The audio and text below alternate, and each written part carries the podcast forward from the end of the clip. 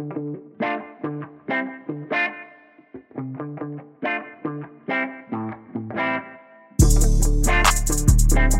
up, everybody? Nathan King with Auburn Undercover, recording a live edition of the Auburn Undercover podcast. Just thought I'd try out our new YouTube channel and see what we got going on. See, uh, see if anybody wants to pop in and put a put a poll out for some questions earlier. So uh, if anybody has any of those, this is going to kind of just be a open discussion. So literally whatever y'all want, um, we'll talk about it. So let me get to those real quick and post that on Twitter right now. Alrighty. So I will edit this all out at the end. Let's get everything in here. So I asked, well, this was well before the Justin Powell news. So I guess we'll get to that first.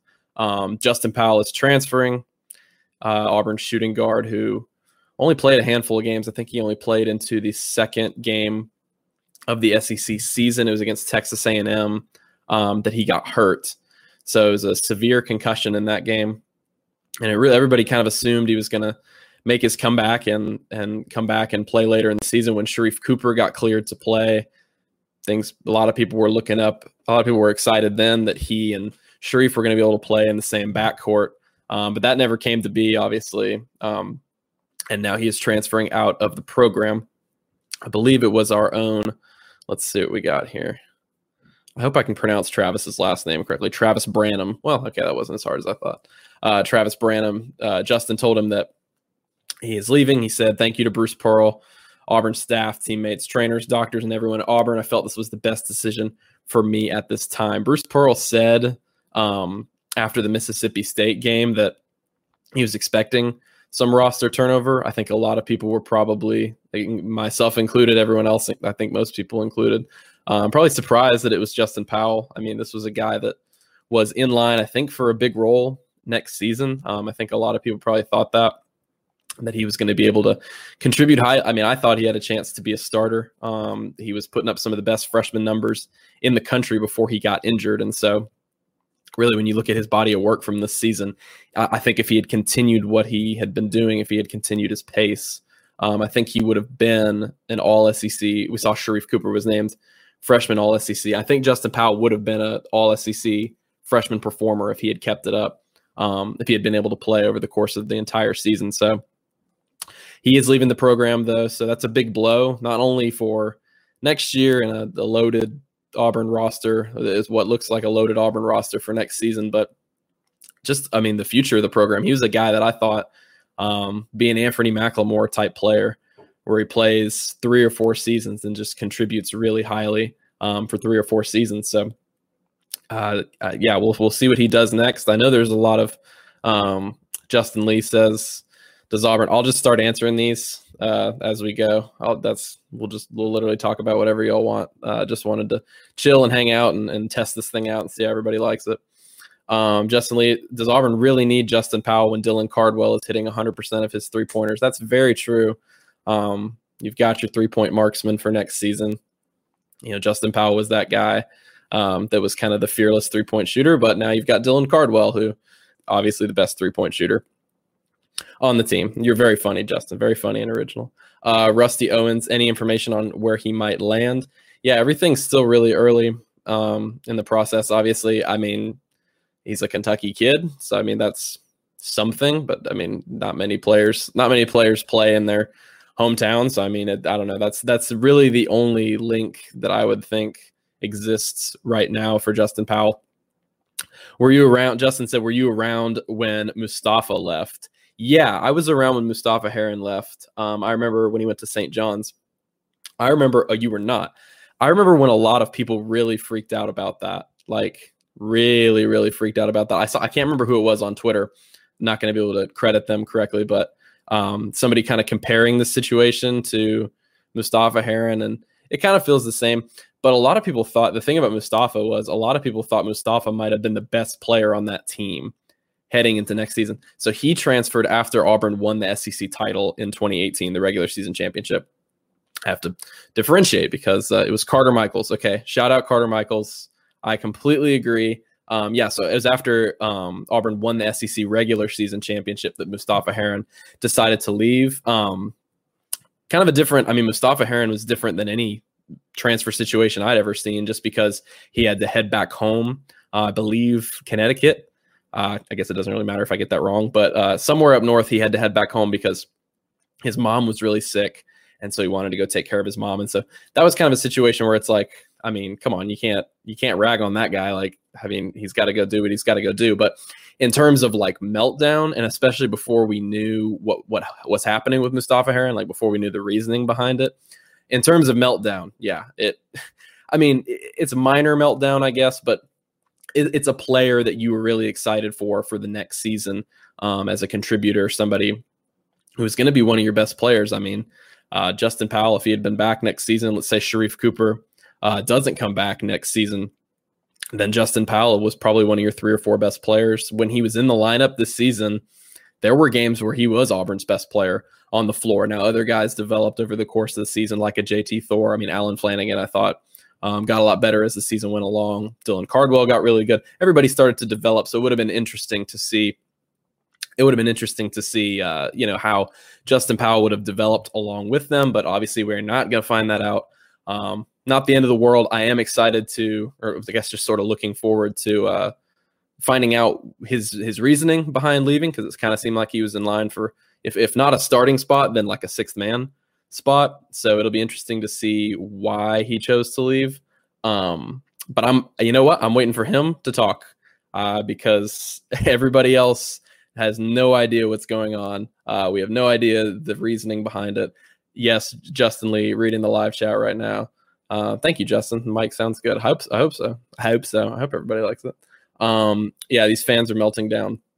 Yeah, I mean, it's kind of you know it's not very busy. We're still waiting on spring practice to happen. Everybody wants to get uh, up in arms about something. I do like understand, I guess, like the the whole mystery of the Powell situation. Eh, although, I mean, it's he, he had a concussion for the whole season. Like, we're not like, why should we believe anything else? I do understand the people who are like, okay, why did the concussion take so long to come back from? But what you've got to realize is, I mean, concussions have different I mean, it's every head injury is different. Every injury period is different. You know, like, and, and you're not going to rush anybody back. And Bruce Pearl has always been like that, regardless of the type of injury. He's never going to rush anybody back into things. Uh, Justin Ferguson, um, none of y'all know who he is. Um, thoughts on the idea of JT Thor at the three? Yeah, what do you think about that, Ferg? I mean, Smith at the three, maybe it just. I think it just depends. He and he and Thor have such a similar build, right? I was kind of realizing that when I was putting together like the lineup story at the beginning of the week. Like I think, I mean, and and you don't know the last time Jabari Smith was. We're talking about the five star forward is coming in for Auburn next season. Uh, I mean, I guess you don't know. Like he hasn't been weighed super recently, but uh, he's six foot 10, 210 pounds on his 24 7 sports page. And Thor was clocked in this season at six foot five, 205. And so they don't, mean, they don't have the exact same skill set per se. Um, I mean, Thor developed a lot of his skills over the course of the season. We'll see how raw um, a guy like Jabari Smith is coming in as just a true freshman next year. But I mean, Thor and especially now, Thor and um, Thor and Jabari Smith has have to have to be starting together, right? Um, I think it's the best to have Thor and yeah, Thor and Smith and Williams at the same time. Yeah, those guys and it was tough when you the Powell situation almost kind of like um, unclogs a bit of a jam just for the starting lineup. Like, I mean, not that the starting lineup is really what matters. It's obviously the minutes that count. Um, you know, and, and the positions don't really matter that much. It's it's really just how they're used over the course of the game um, in a rotation chart. Hint, hint. That's really um, what matters. But I think now you'd be able to play Flanigan at the two which still allows him to be on the wing and it gives you a lot of size. And depending on just again, just in your starting lineup, but your bench has got pretty good size too. Um, depending on who you get as a point guard transfer, which it's, I mean, assuming it's not Sharife Cooper. I mean, Sharife could come back, sure. Um, but you know, the assumption is that when you're a first round prospect, you're going to leave for the NBA draft. So depending on if they get a transfer point guard, which they probably will, if Sharife leaves, depending on his size, that can be a really big um, starting five for Auburn next season with Flanigan able to play the two. So, but it's a yeah, Justin. You said that you didn't think he'd be starting, did not foresee him starting next season. Yeah, um, I was kind of going back and forth between how that lineup was going to go. There was really no. I mean, we're projecting months and months, you know, almost an entire year, you know, ahead of the next season, but just because the last season just ended. But uh, I mean, there's there's really there was no way to go wrong depending on what position you had Powell playing. It really didn't matter where you had him in the lineup, and it really didn't matter what the starting lineup was going to be. And next season, I mean, Bruce Pearl has a lot of experience playing a lot of starting caliber players, um, the right amount of minutes. The example I keep going back to, talking about JT Thor and um, Jabari Smith in the front court and Jaylin Williams, and how is he going to juggle those?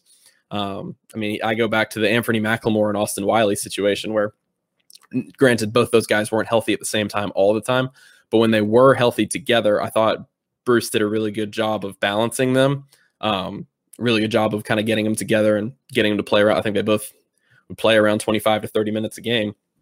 And so, you know, they kind of were playing the same position sometimes when Anfernee was at center. And so, yeah, I, I'm not necessarily concerned about that, but you know, the Powell injury does. He's a really talented player. He showed that he had a lot of skills and he wasn't just the three point marksman we thought he was going to be this season. So wherever he lands in the, well, stop talking so much about a guy who's not even going to be here anymore. But uh, wherever he lands, I mean, they're getting a really talented player. He was able to kind of stuff the stat sheet um, in his limited time he had at Auburn. I think Trey Alexander helped. The, yeah. Um, the thing about Trey Alexander is not enough people talking about his uh, as a ball handler. I think. I mean, that's probably what you're talking about, Ferg. But yeah, I don't. I don't think uh, a lot of people. I don't think enough people are talking about him just because. just because. Um. Just. I mean, it's the Jabari Smith effect. You know, like you get the highest rated signing in program history. The other guy is going to be a little bit of an afterthought. Um. But yeah, I mean, being a four star two guard, a guy who can. And the thing about Trey Alexander is he just gets buckets wherever he is on the floor. Um. Whether that's as a shooter. Uh, you watch some of these videos of the, his ability to create in the lane and score in the lane. Uh, it's really, really impressive when he's able to do that. And so he's Jared and Bryce kind of fused together. I get, yeah, that'd be nice. That'd be nice for Auburn. They'd really like that. um, yeah, I, I like what he does. I like what he does passing the ball a lot. And I think Justin Powell was probably in a position to, to help out with the point guard rotation, I would think.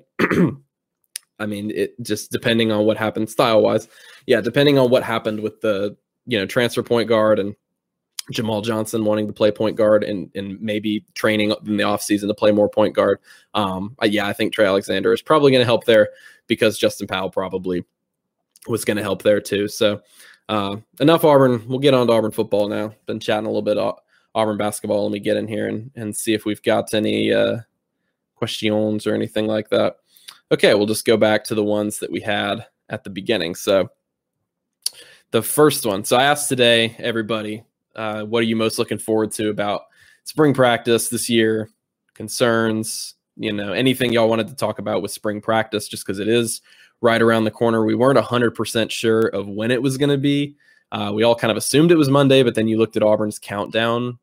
They were, you know, on Twitter, they were having videos and talking about how many days away it was going to be. And that lined it up to be on Tuesday.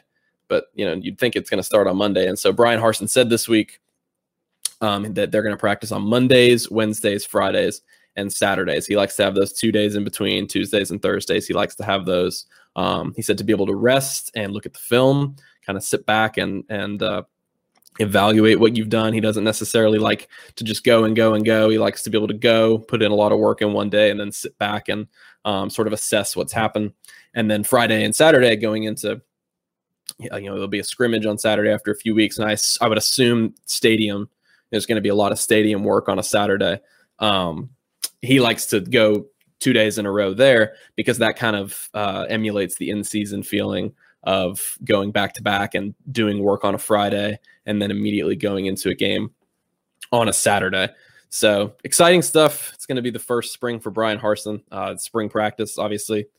Uh, college football programs are not going to be taking that for granted anymore because of everything that happened last season. They're obviously going to be um, excited about the way that's going to go this year because everything was taken away last year. So people are going to, I think people are going to be just overall a lot more excited um, about spring practice this year.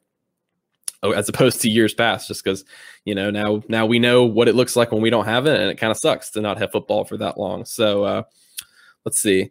The first question I got, or the first just response I guess I got from the from the Twitter poll or Twitter asking on Twitter was uh, somebody big man at Harold's youngest. Um, just seeing what the O and D schemes will look like under new management.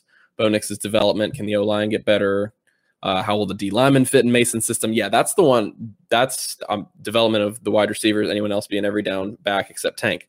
Yeah, the defensive line. Just because we know that Derek Mason is going to be different, and we know that what he's going to bring is going to be different than what Kevin Steele had with the four two five. Um, but we don't know exactly how he's going to use that yet. And you've got a roster full of players that, not that this matters a ton, but you've got a roster full of players that were recruited for another system. So yeah, you know, getting those guys in and um, getting them to play different, not not different positions, but just kind of different roles within that defense. Maybe you've got a true nose tackle. Your edge rushers might look a little bit different. Um, you're going to probably differentiate your outside linebackers versus your inside linebackers a little bit more. Um, how is he going to use a nickel? You know, how often is he going to use nickel? Uh, I know, you know, LaDarius Tennison, who Auburn fans are really excited we're really excited to to take over that nickel position. He's been working a little bit at safety too, so it'll be interesting to see or preparing to play safety. I mean, they haven't had any practices yet, but preparing to play safety. So um, it'll be interesting to see how those guys kind of fit in with the defense, new defensive scheme. Um, like you talked about, seeing what the new offensive and defensive schemes will look like. Bo Nix's development, obviously, everybody's going to be everybody's going to be all over that. Um, just because now you've kind of got a kind of got a dedicated um, quarterback coach in Mike Bobo, where I mean, you've had that in the past, but I think with Bobo and Bryan Harsin, you really have, and we've talked about it on the podcast before, was you've really got two of the better quarterback coaches, historic, you know, just looking at their track records and their resumes, you've got two of the better quarterback coaches in the entire industry um, together on one staff. And Harsin and Bobo talk, or Harsin talked about how, you know, they're going to get their offenses together and Bobo's going to call the plays, but really they want to get together and sort of have a mesh of their systems. You know, that's one of the reasons he sought out um, Mike Bobo. That's one of the reason reasons Harsin sought out Bobo as his offensive coordinator is because they kind of share similar ideals for what an offense should look like and um, the different styles they should have. You know, how a quarterback should be developed. Um, and Harsin was able to see some of those things up close and personal when Bobo was at Colorado State and they were together um, in the Mountain West. So, yeah, I'm interested to see that. Too. I mean, it's it's hard for a guy like Bo Nix uh, to have three different quarterback coaches in three years, three different offensive coordinators. And th- I mean, I guess that's the bigger one. Three different offensive coordinators in three years. That just, I mean, that can't be easy for anybody. Um, I know that you know Gus Malzahn did what he did with the offense, and obviously he had a big impact on the offense, and his fingerprints were on the offense very often because he's an offensive guy. Um, and Bryan Harsin's going to be the same way, but I think it'll be interesting to see how much of this offense and talking to Bryan Harsin and hopefully talking to Mike Bobo um, and talking to some of the players. Hope you know, hopefully you'll be able to see an offense that really is able to mesh together um, and not just have one type of style and another type of style. You'll be able to put things together with with Harsin and Bobo, and that's really what Bo Nix needs. He needs consistency. Um, and somebody who's going to be able to be a consistent quarterback coach and a, and a true quarterback coach, a, a dedicated quarterback coach um, like Mike Bobo, who's shown that he's really good at that. So, and then offensive line. Uh, you talked about it right there. You know, can the offensive line get better? Um, I mean, they had their moments last season where things went well for them, uh, run blocking and pass blocking when they were at their full strength. And Brandon before Brandon Councils, because Brandon Council might have been the best player along the line before he got hurt against Ole Miss. Um, they were pretty good.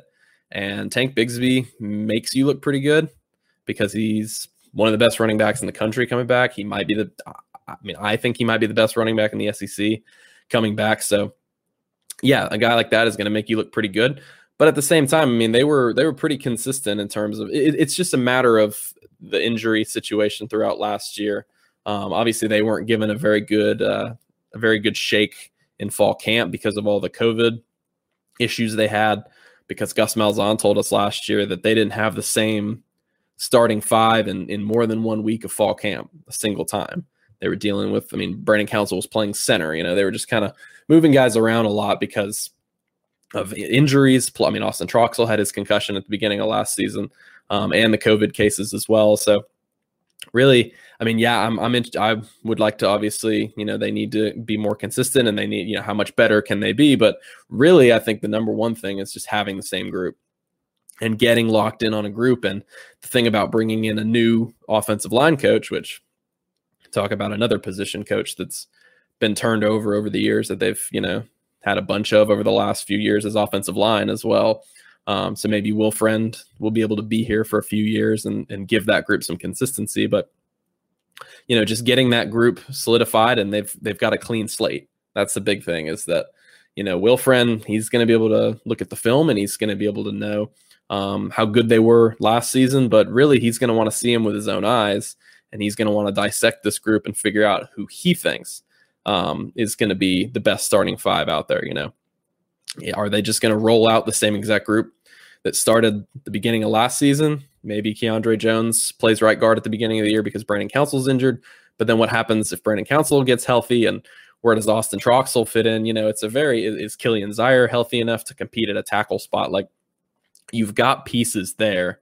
Um, I agree though that you've got to you've got to get them consistent and you've got to get them all playing well at the same time because over the last couple seasons, really since like 2018, pretty much, it's been you know you've got your pieces there, you've got your you've got your talent, but getting them all in a group of five that's going to work well together um, has been a little bit of a challenge. So that's huge. Yeah, that's huge for Auburn to be able to take a step forward this season. I mean, we've talked about the offensive line for months and months.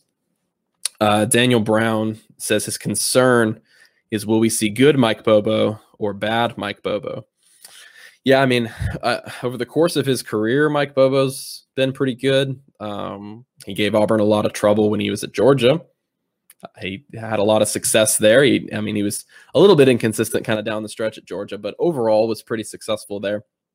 I think people just kind of look at, and uh, I mean, I don't necessarily blame them a ton, but I think people kind of look at the Mike Bobo hire when it first happened and thought it was a little stale. Um, but then the more it went along, and we've talked about this before, but the more it went along um, and the more you were able to kind of understand Harsin's thinking with the hire, um, you started to realize that it made a little bit of it made a lot of sense actually when you look at both their offensive schemes and how they like to run things. The fact that you can get essentially two of the same minds together, um, you know, two brains working together in the same offense and with the same ideals.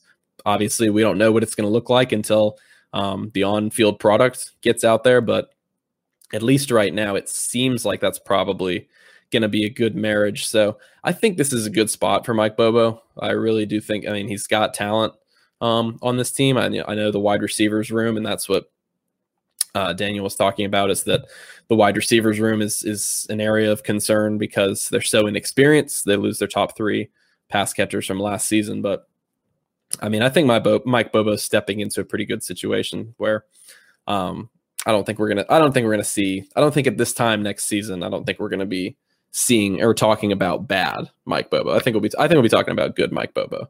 Um, but it's definitely, yeah, it's definitely something that is understandable why people felt that way, and it's understandable that people are, uh, you know, a little unsure about it and just want to see how things play out, and they're not necessarily. They didn't necessarily think that was a home run hire.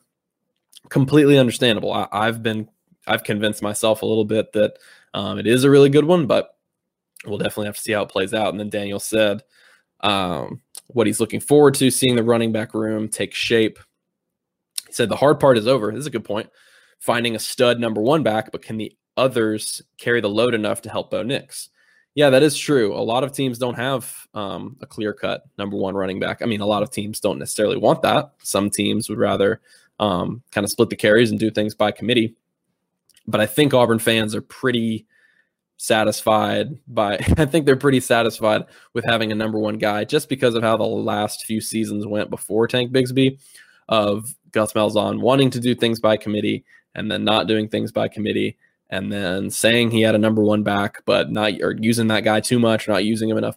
I think a lot of people are just probably pretty ready to have a number one guy um, that Auburn can just lean on game in and game out to get 20, 25 carries a game. Yeah, I think, uh, I mean, I think Shaun Shivers is a really good backup, is a really good number two back.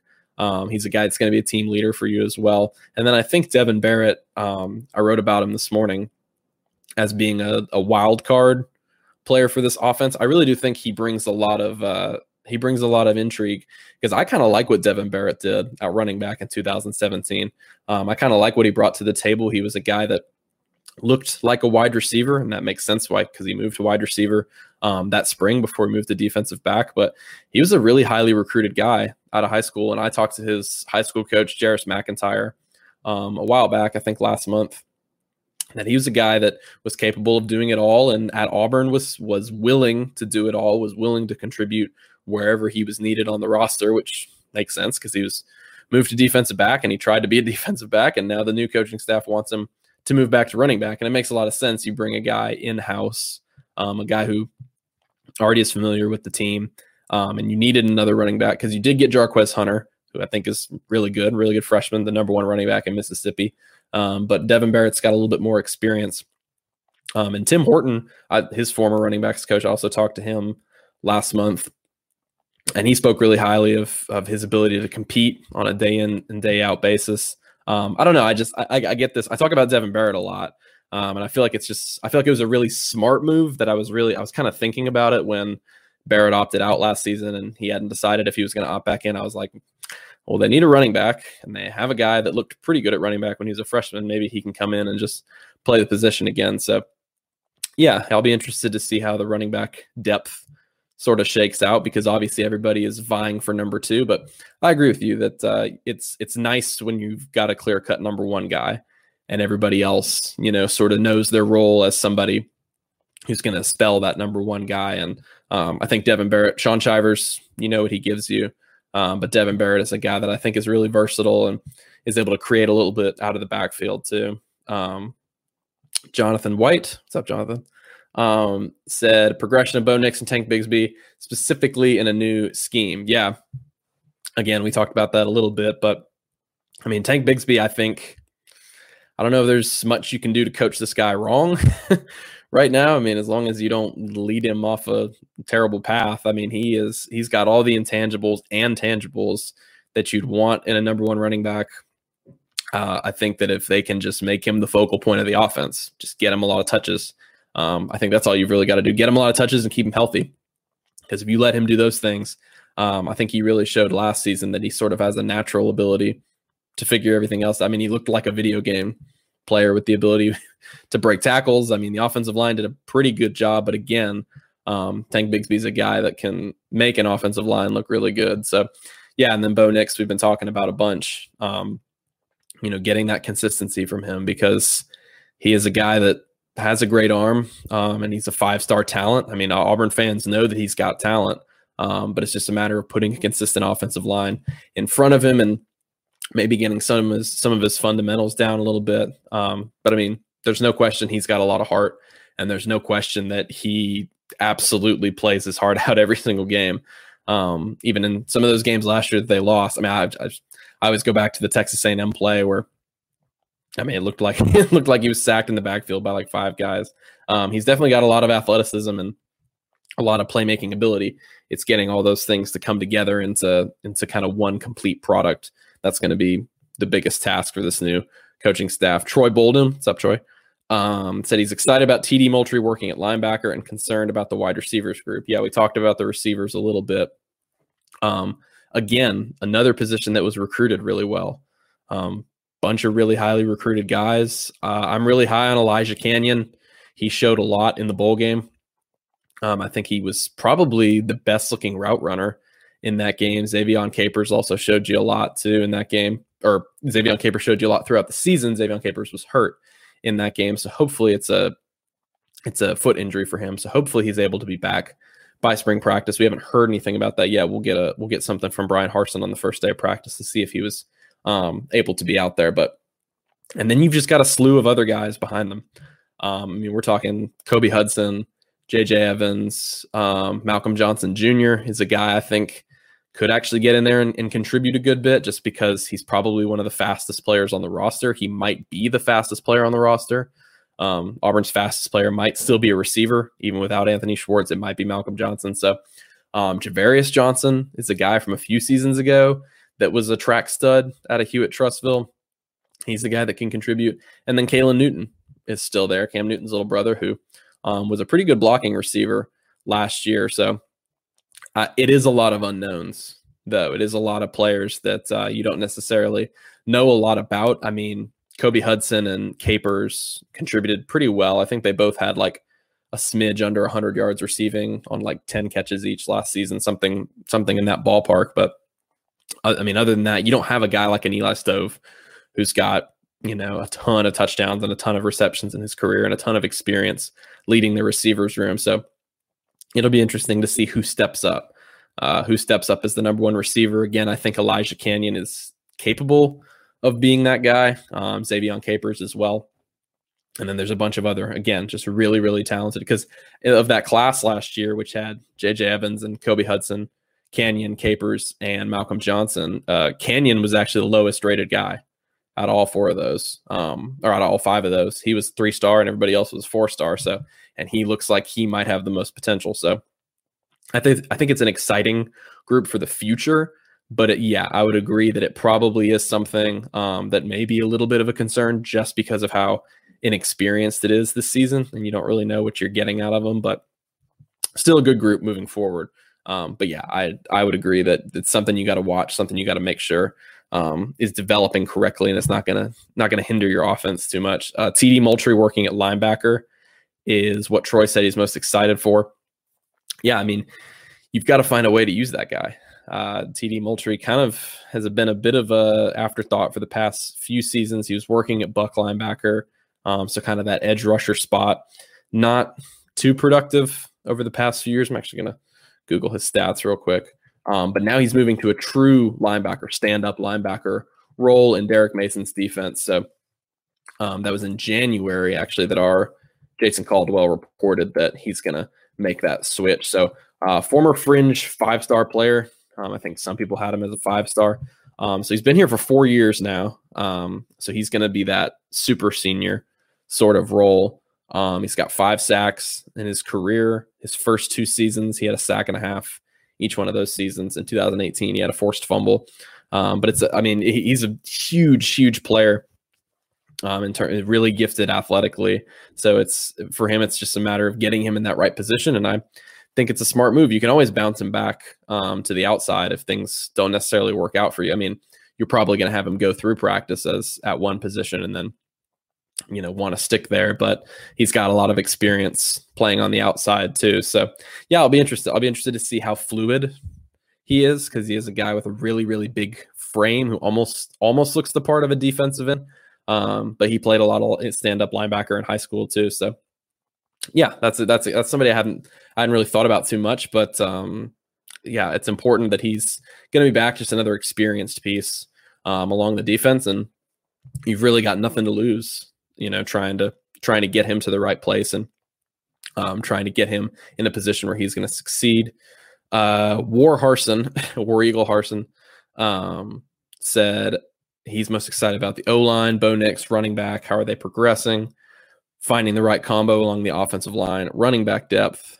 Bo Nix showing improvement. Yeah, we've touched on all these so far. New defensive recruits. Any of them look like starters. And will Harsin and Bobo use the tight ends? Yeah, I mean, they've got a lot of talented guys coming in um, in this class. And I think, yeah, that's a good point. Finding out if any of them look like starters. I would think this entire starting lineup along the defense is probably set, but you never know when a guy is going to be able to come in, uh, like maybe a Juwan Gaston. I mean, there's that safety spot um, that's open for the taking. I guess you would consider Dreshun Miller, the West Virginia transfer. He's a new guy.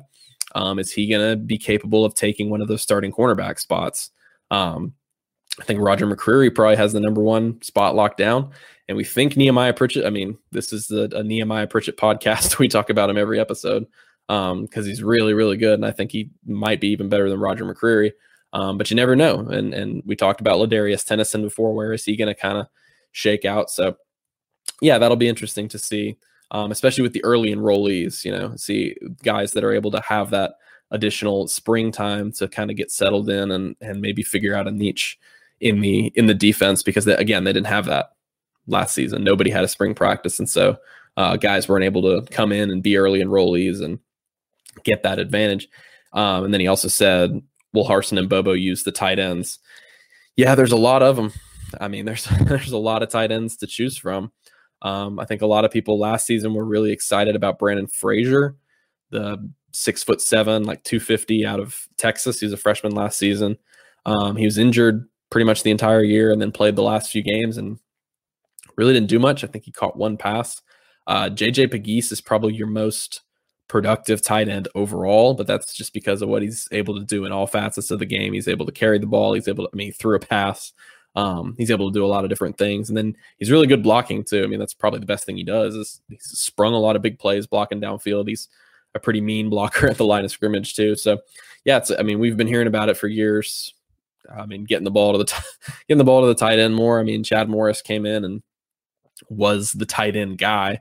Was the guy that apparently was going to change things around and make it so this was a, a tight end focused offense, at least in a way. Um, and it happened more. I mean, they threw it to a tight end more than they did in like the past five seasons combined last year. So it'll be interesting to see whether that trend continues, especially because they've got so many of them on the roster. I mean, how are you going to be able to utilize all these guys at once?